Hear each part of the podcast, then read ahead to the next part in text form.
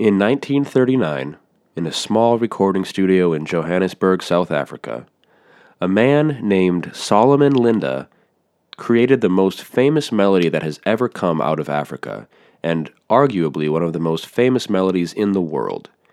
It has been featured in nearly 200 recordings, dozens of commercials and movies, and has made many people and many corporations extremely rich. You have never heard of Solomon Linda. He died of kidney failure in abject poverty, and a gravestone wasn't put on his grave until 18 years after he was buried. This is the story of that man, but even more, this is the story of that melody. This is Ear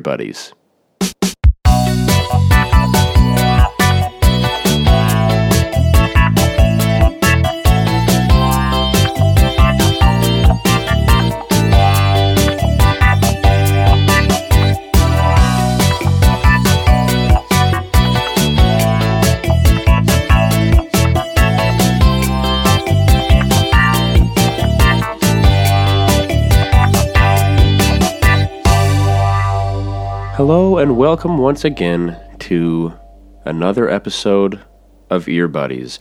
A very special episode, if I do say so myself. Um, as you can tell, our good buddy Tim is not here. Um, he doesn't need to explain himself. He doesn't owe you that, okay? Um, he doesn't owe me that. I have no idea where he is. I'm sure he's okay, but he's on his own journey and I'm taking over this week, just me, just Maddie on the mic. And why is this episode so special? Great question, as always. Um, as you can probably tell from that well written and well performed um, prestige podcast type intro that you just heard, um, things are things are gonna be a little bit different this week. I want to tell you a story. That's what I want to do. No ad break, no um, no segments, no fun banter. Um, not not the usual Earbuddies app. It's a very special episode. Um, here's here's why. I, as as many of you I'm sure know, I am a a scholar yeah, I'm a, and I'm a real musician. And as both of those things, my interest, I, I am sure it has become clear over the past nearly 50 episodes, but my interest really lies in um, things like intellectual property rights, um, songwriters' rights, um, colonialism, exploitation, class, race, economic inequality. Um, and as it happens, in my studies, I I came across the story I'm about to tell you, which is about all of those things that I just mentioned, just absolute bait for the Ear Buddies crowd. And I thought, you know, if I'm so fascinated by this story, I bet that the Army would also be fascinated. Um, so I'm going to I'm going to share it with you. And I, because this is about um, intellectual property and, and credit where it's due, I find it uh, important to say that I did not do the legwork really here on, on this research. Um, this is a story that has been told before, and certainly in in uh, a more comprehensive and better way than on a simple, humble podcast. Um, so I, I want to give credit, firstly, to everyone else who has actually put in the work here, because what I did was found uh, several articles and several long form pieces and clicked through some links and read a lot of stuff, but I didn't really do, you know, the the field work um, so that's that's my disclaimer. This is a retelling, not so much a telling.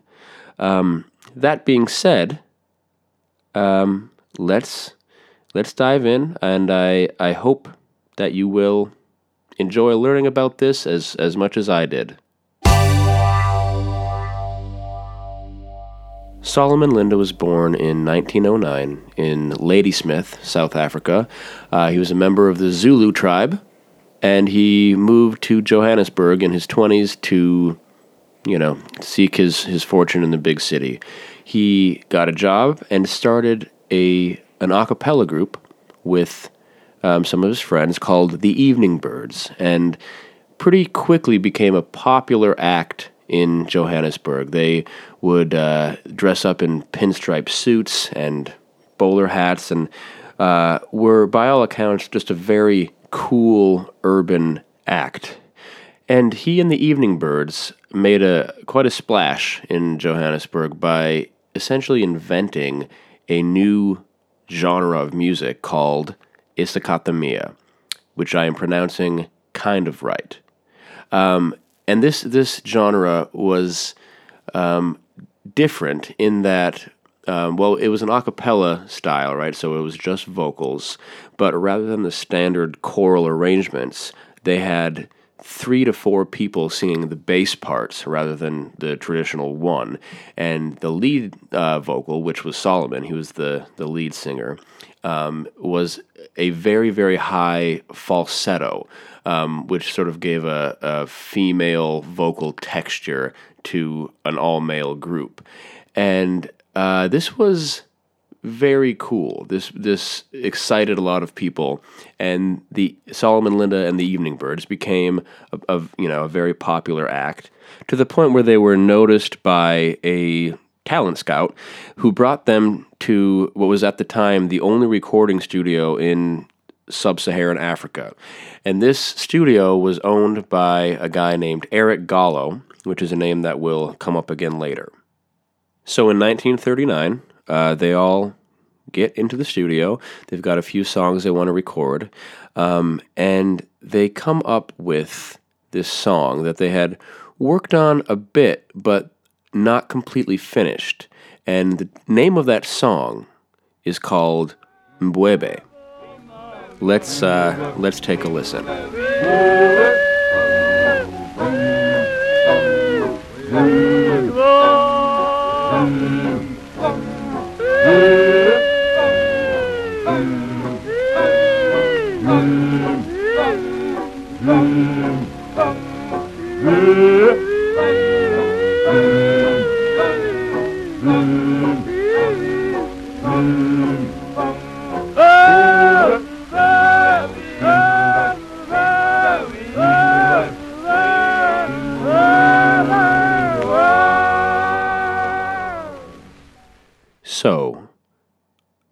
Almost nobody has heard that song, but you probably already know the melody to which I am referring, the melody that this story is about.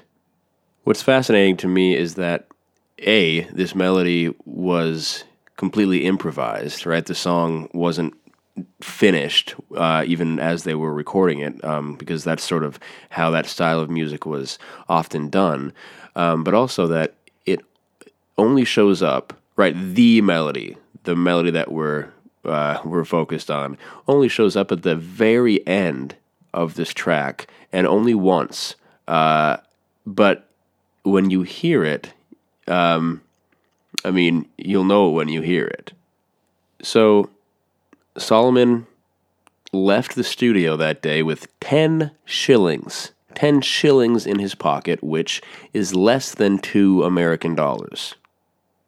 Less than two American dollars. Um, and that was that. The session was over, the song was on tape, and Eric Gallo decided to, uh, to press it, to release the song. And you know what? the song actually did uh, very well. It had sold around 100,000 copies by the late 40s, and Solomon uh, was famous in his community and uh, a star uh, among the, the Zulu people in that region because still, even though it had sold uh, that many copies, it still hadn't broken out of South Africa. And to be honest, there was no way it was ever going to break out of South Africa um, in its in its current form. I mean, this is African music sung in Zulu. It's a it's a strange genre to anyone who's not part of that community. Uh, so Solomon was happy. I mean that that was the the best thing that could have happened in his mind. I mean he was he was a success. But then it did break out of South Africa in a very interesting way. I'm going to drop another name on you guys Alan Lomax.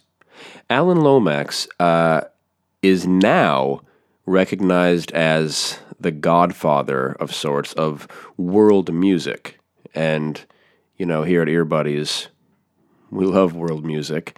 And uh, we love we love Alan Lomax because his life's work was finding um, and making field recordings of um, different cultures' musical styles. He recorded a lot of uh, a lot of music in Black America, in rural America, and he was always keeping his ear to the ground to find genres um, and recordings from different countries and from different people that was his his passion. That was his life's work.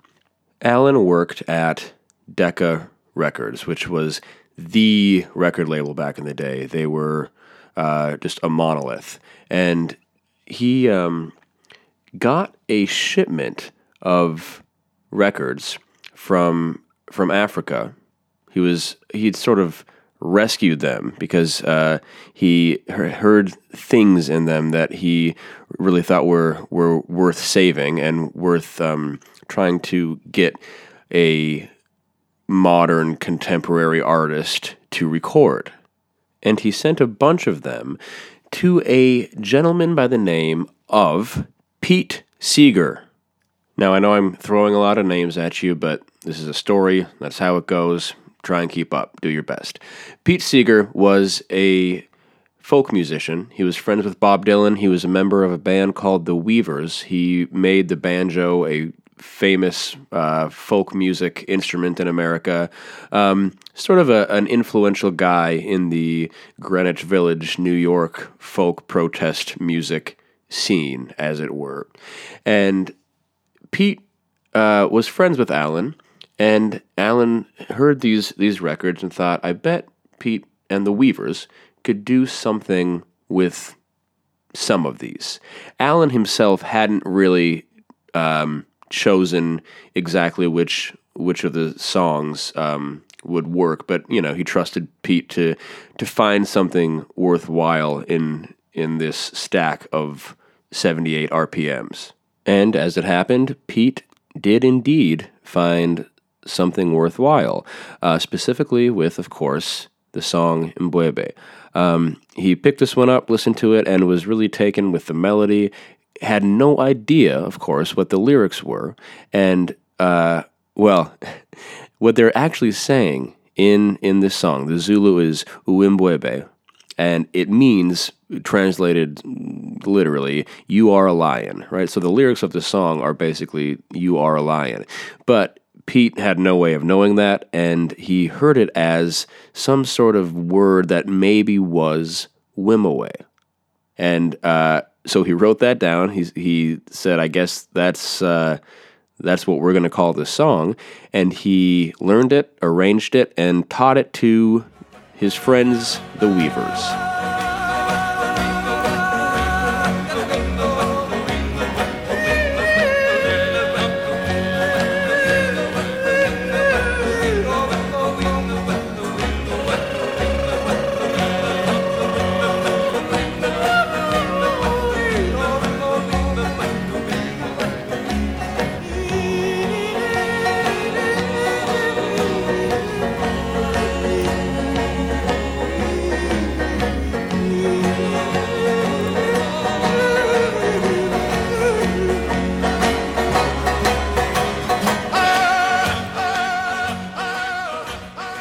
Soon after this, the Weavers were signed to Decca Records, and they got a little bit of fame um, with a couple early singles that all seemed to hit the right spot in the American listening public, and they were climbing the charts. They were playing cool venues. They were going on TV.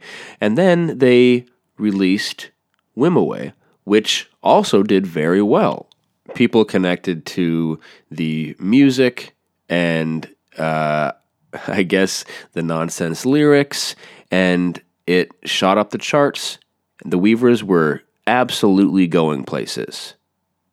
But if you've paid attention in your American history classes like I did, you will know that something was happening in America uh, in the 50s, and that thing was called McCarthyism, the Red Scare, the uh, House Un American Activities Committee.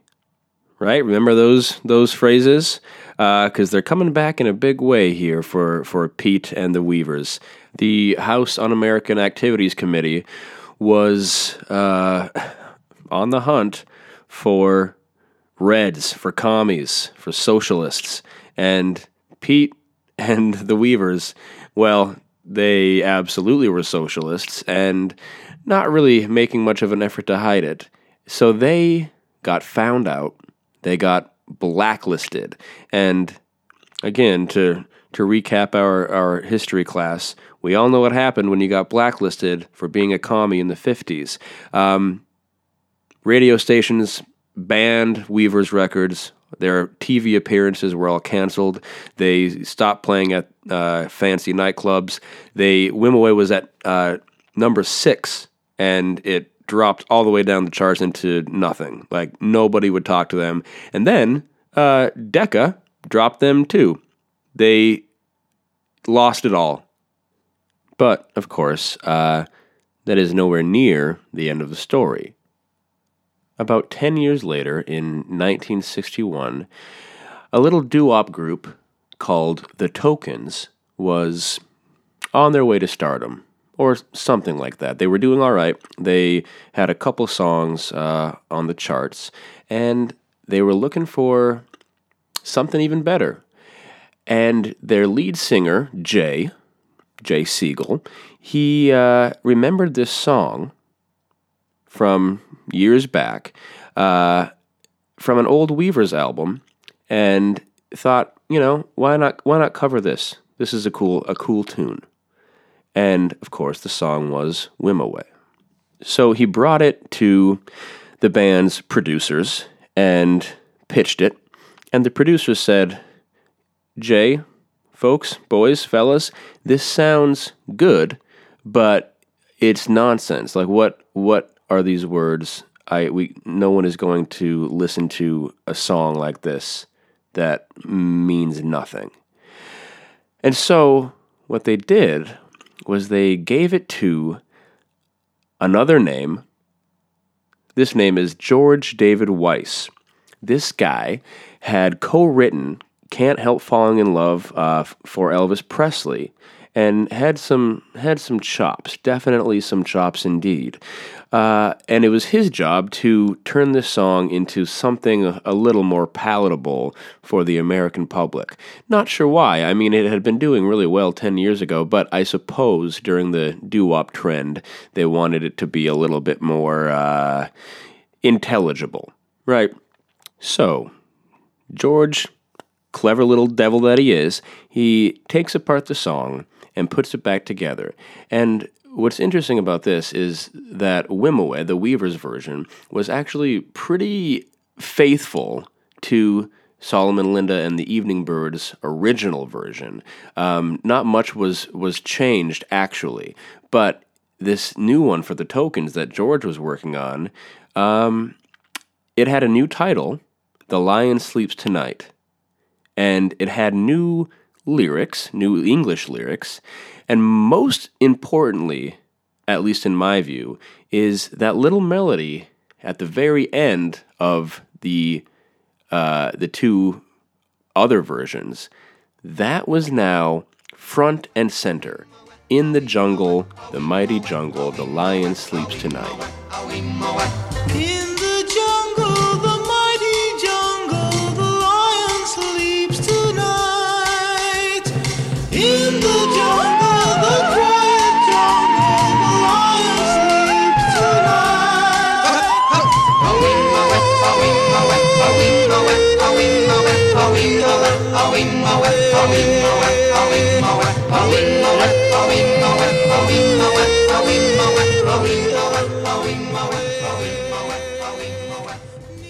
So George takes it to the tokens, shows the, the producers, and everyone says, fine, I guess. The tokens hated the lyrics, uh, which actually, I get that. It's kind of funny because uh, I suppose credit to, to George for maintaining sort of some spiritual through line there. Like he could have rewritten the lyrics to be about anything, but he kept the lion vibe right? And the tokens hated that. They were teenagers, and they were like, "This is this is just as stupid as the original version, if not stupider."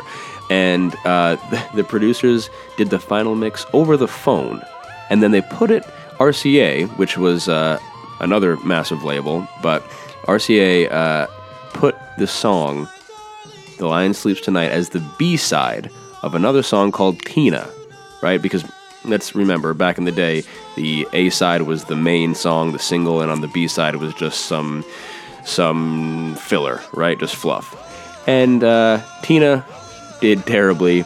Nobody cared. Uh, the song was clearly going nowhere. But as fate would have it, uh, some DJ in at some radio station in Massachusetts flipped it over, flipped over Tina, and saw The Lion Sleeps Tonight, gave it a spin, and said, Wow, now this is something else. And so he uh, puts it in heavy rotation on his, on his station. People start hearing it. It breaks out regionally, hits the national charts, and then goes number one. What a mitzvah for the tokens, and for RCA, and for George David Weiss. And then it just went Supernova. There was a cover version uh, in England that also went number one. Uh, it was topping charts all around the world almost, at least in the, the Western world. Everyone knew it. It was an earworm and it was catchy as heck. Brian Wilson, who uh, longtime fans may remember as the founding genius of the Beach Boys, uh, apparently when he heard the Lion Sleeps Tonight on the radio in his car, he was so overwhelmed that he had to pull over to the side of the road to, to process it. It blew his mind just so hard.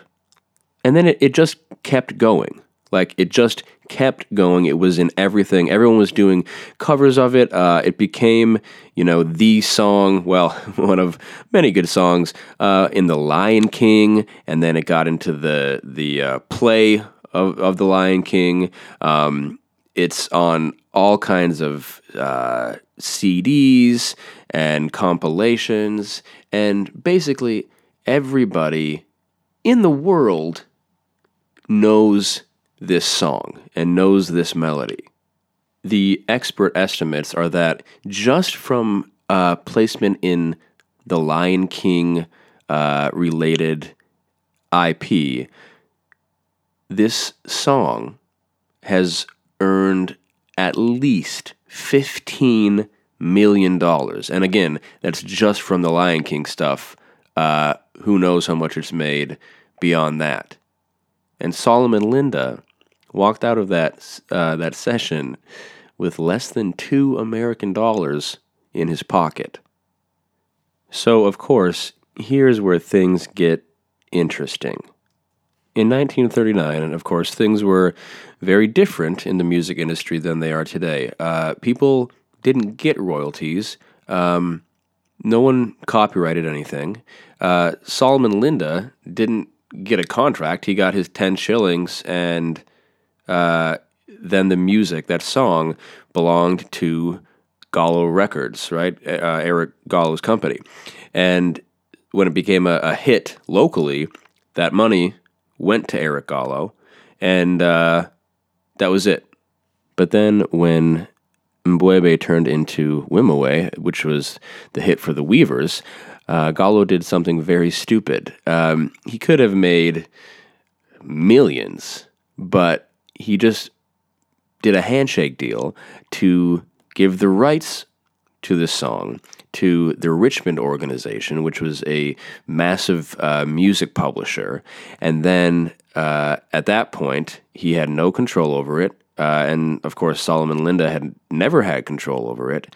And something sort of fascinating happened. Two of the gentlemen who worked at the Richmond organization as song publishers um, were named Howie Richmond and his buddy Albert Brackman. And these two fellas had a really interesting uh, method of operation. What they would do is they would copyright old folk songs that belong to nobody, essentially, um, which is actually, well, it's legal, folks. It is legal, uh, and it's brilliant if you think about it, because there are a lot of uh, public domain songs that nobody technically owns. No one knows where they came from. They're just out there in the ether, and it's impossible to trace any ownership. And what what these guys would do, old old Howie and uh, old Albert, they would find these songs and uh, under a pseudonym, right? They they both had a couple fake names that they would use and register and copyright songs, old folk songs, under these names. So the Solomon Linda tune wasn't technically in the public domain, but it was uh, uncopyrighted and it was owned by uh, a foreign label that no one had heard of and that clearly didn't care about uh, protecting Solomon Linda's rights or his intellectual property. They didn't even really consider it his intellectual property. So, of course, easiest thing in the world is to snap that up and put a fake name on it, and then they uh, the Richmond organization, Howie and Albert, they would get the royalties forever. Great idea, boys. What's also very interesting is that the Weavers uh, had a ton of songs like this, right? They were a folk group, and they played a lot of songs that were f- written by nobody, right? Just old, old songs that no one had uh, had any claim to. However, Pete Seeger, good socialist that he was, uh, was upset by this, by this choice that the Richmond organization had made, uh, because he knew where the song had come from, right? He knew he had heard the original recording and and knew it was from Solomon Linda and the Evening Birds, and so he was like, well, obviously, uh, he needs to get some sort of money here on the back end because he wrote it. Uh, so that was his uh, his campaign. He was asking his publisher to try to pay Solomon Linda, and apparently, according to Pete, he thought that this was happening. He thought that Solomon was getting paid. Solomon was not getting paid. Let's uh, let's keep stacking interesting facts on top of interesting facts here. The story continues. Um, so we know that the uh, that Wimoweh was turned into the Lion Sleeps Tonight, right? And that was by the Tokens, who are on RCA. Uh, that's their label, and their producers were two guys who knew how the game was played. Before they set about producing The Lion Sleeps Tonight for the tokens, they did their research, they did their due diligence, and they noted that this was the the Wimoweh, the, the version by the Weavers, was written by a guy named Paul Campbell. Looked into that. Guess what? Paul Campbell, not a real guy. It is an alias uh, of our friends Howard and Albert.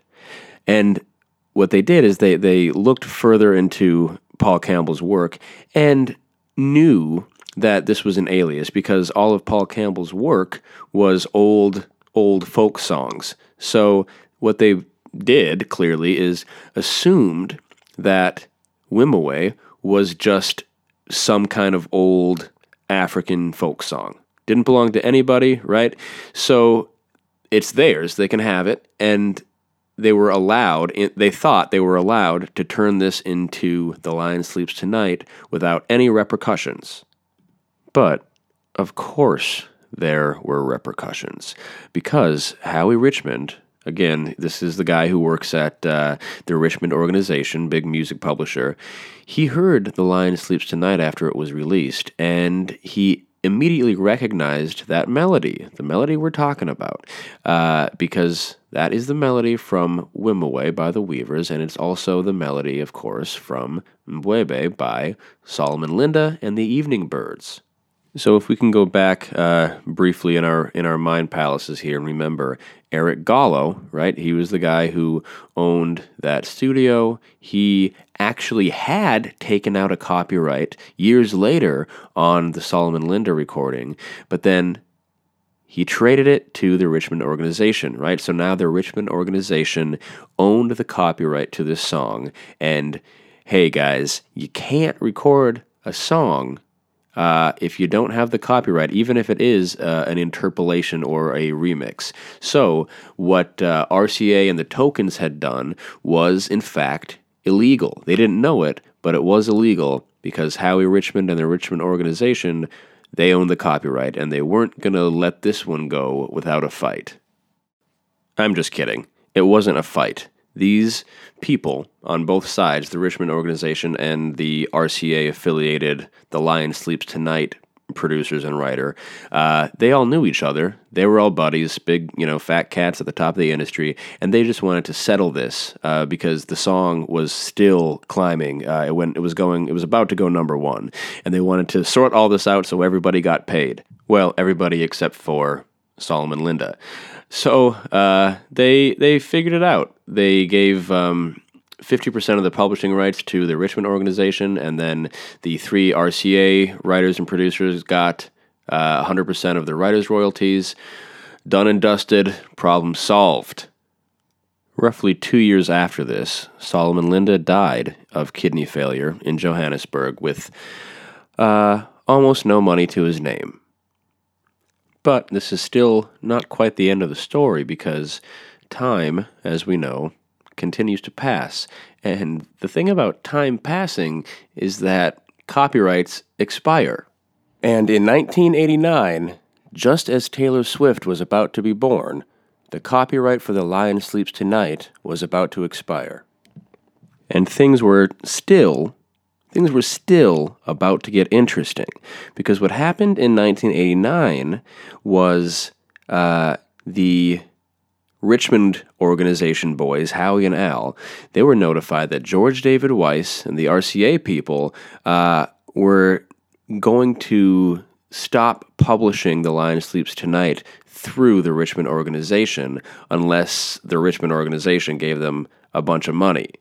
Uh, this is legal right? This it's I mean this this is all legal. Everything that's happening is technically fine, uh, and so they told uh, George Weiss, you know, told Howie and Al that unless they were paid a bunch of money, they were going to go through a new publisher, which would completely cut out the Richmond organization.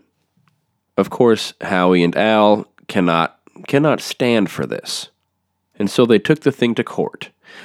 Uh, I am not going to attempt to uh, untangle all the legalese and everything uh, that happened uh, with this, but the important uh, the important aspect as concerns this story is that in this argument, I mean, this is an argument over song ownership, right? And it's between two groups of rich men uh, who did not have anything to do, well, that's not fair, who did not actually write the original melody, right? They're fighting over something that does that doesn't actually belong to either of them. And they both know how much money it is it has made and is making and is going to make because in 1989 The Lion King is not far from coming out, right? So they in their uh, arguments they bring up Solomon Linda, and they bring up Solomon Linda's family. The Richmond organization accused the RCA people of trying to deprive Mr. Linda's family of royalties. And then the RCA guys say, okay, well, if we win, then we'll give a share of the royalties and the uh, further earnings to Solomon's estate. And then the Richmond organization guys come back and say, actually, the Linda family is entitled to up to half of everything that the Lion Sleeps Tonight gets. Where is this coming from? Uh, they did not care 30 years ago, but now they care because they are still, you know, they're both angling for the same share of the pie that they had had before and are worried about. I mean, they can see it disappearing. So they just throw the, the Linda estate into this, um, I guess, to uh, get the judge on their side. And uh, it kind of worked. Ultimately, what ended up happening was the uh, George David Weiss and, and his crew, they were awarded uh, the song. They were awarded The Lion Sleeps Tonight. It's theirs. Uh, but they were also ordered to send 10% of the, uh, the performance royalties to Solomon Linda's estate. Keeping in mind, Solomon, uh, Solomon Linda has been dead for years by now, but his family is still very much alive and still very much in poverty. So finally, finally, there is somewhat of a happy ending here. For Solomon himself, not so much. Um, although, you know, the thing with Solomon is he he th- he didn't know that he was missing out, right? He thought that's how it was supposed to work. He didn't realize really that the song that he had created uh, was not making him rich like it should have been. He didn't realize it was supposed to be making him rich. Um, but as time went by, and as these settlements were settled, uh, people began to catch wind of uh, this situation a bit more. Uh, very specifically, here's where I do want to give credit. Uh, a journalist by the name of Rian Malan, uh, who's a South African journalist and musician, so very, uh, very appropriate for this. He wrote a feature in Rolling Stone in 2000 that uh, is basically the story I just told you. I mean, I'm sort of retelling his work, um, but that and a uh, BBC documentary and uh, Pete Seeger writing letters to the UN about songwriters' rights, and uh, South Africa's Ministry of Arts and Culture, uh, like launching a task force to investigate this. All these things uh, sort of convened around the same time, and there was renewed interest in the situation, in the case, in the cases. And now um, things are indeed looking up for the Linda estate. Solomon Linda's descendants, uh, his surviving family, God bless them, they, believe it or not, folks, they took on the mouse. They sued the Walt Disney Company uh, because the Walt Disney Company was making a lot of hay from from Lion King stuff, and they still are. And the Lion Sleeps Tonight is sort of a central uh, focus of uh, I don't know, the merchandising of it, and obviously it's very uh, wrapped up in all Lion King IP. In the jungle, the mighty jungle, the lion sleeps tonight. In the jungle, the mighty jungle, the lion sleeps too. I can't hear you, buddy. Back me up. A wee, ba bum bum bum bum bum. So here's the happy ending. Here's here's the the settlement. Now Solomon Linda's estate. Uh, they have received payment for all past uses of the Lion Sleeps Tonight, and they are entitled to any future royalties from worldwide use uh, in the future. Uh, the Lion Sleeps Tonight, the song is now acknowledged as derivative of Mbube, uh, and he's acknowledged as a composer. And finally, a trust uh, was formed to administer the estate's copyright and to receive on their behalf the payments due from the use of The Lion Sleeps Tonight. Okay, uh, was that too dry? I feel like no. I mean, that is the the happy ending actually, and uh, it's it's fascinating because this is the kind of thing that does happen. Maybe I mean maybe a lot more frequently than we would think or hope, and the uh, like had there not been uh, a lot of media attention around this back in the early 2000s, the Linda estate would still be uh, in abject poverty. I'll say it again. Um, and so it's it's great news that they finally got there, uh, but it's sad and I mean sort of deeply depressing that that was the way things worked for so long that a man who wrote a 15 note melody that reverberated around the world died penniless. That's, I mean, that's not how it ought to work, but it's also very worth, um, I guess, considering that all of the stuff that was happening was legal. I mean, Solomon wasn't he wasn't cheated, right? He didn't feel like he'd been cheated. He had his 10 shillings, um, and that was the way things worked. Uh, people made their deals, and he just was completely cut out of it. Um, and the rich white men got richer, and he died sick and poor. So, quite a story. Um, I mean, I hope you have learned something and enjoyed something. I uh, I don't know. And this, this look, this is not me getting on my soapbox. This is more of just a fireside chat thing here. But there are parts of our culture um, that are so commonplace and so ingrained that we just like don't think about them because they're just there. Uh, and this, I mean, I, I think looking into things like that is just uh, deeply compelling and also deeply important. Like, who made this? Right? Where did these things come from?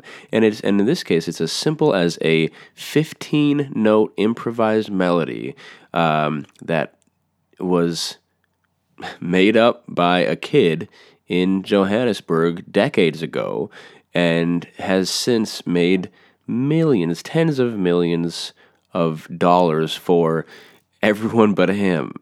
And uh, I don't know. I just, I think it's so important to think about and care about who created these things for our enjoyment and if they're getting um, their dues.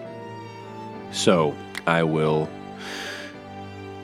chat with all of you same time next week, same place. Tim will be back. We are going to do that punk rock one. I swear to you. I swear to you we will. Um, but for now, much like the uh, Rodgers and Hammerstein song from The Sound of Music, so long, farewell.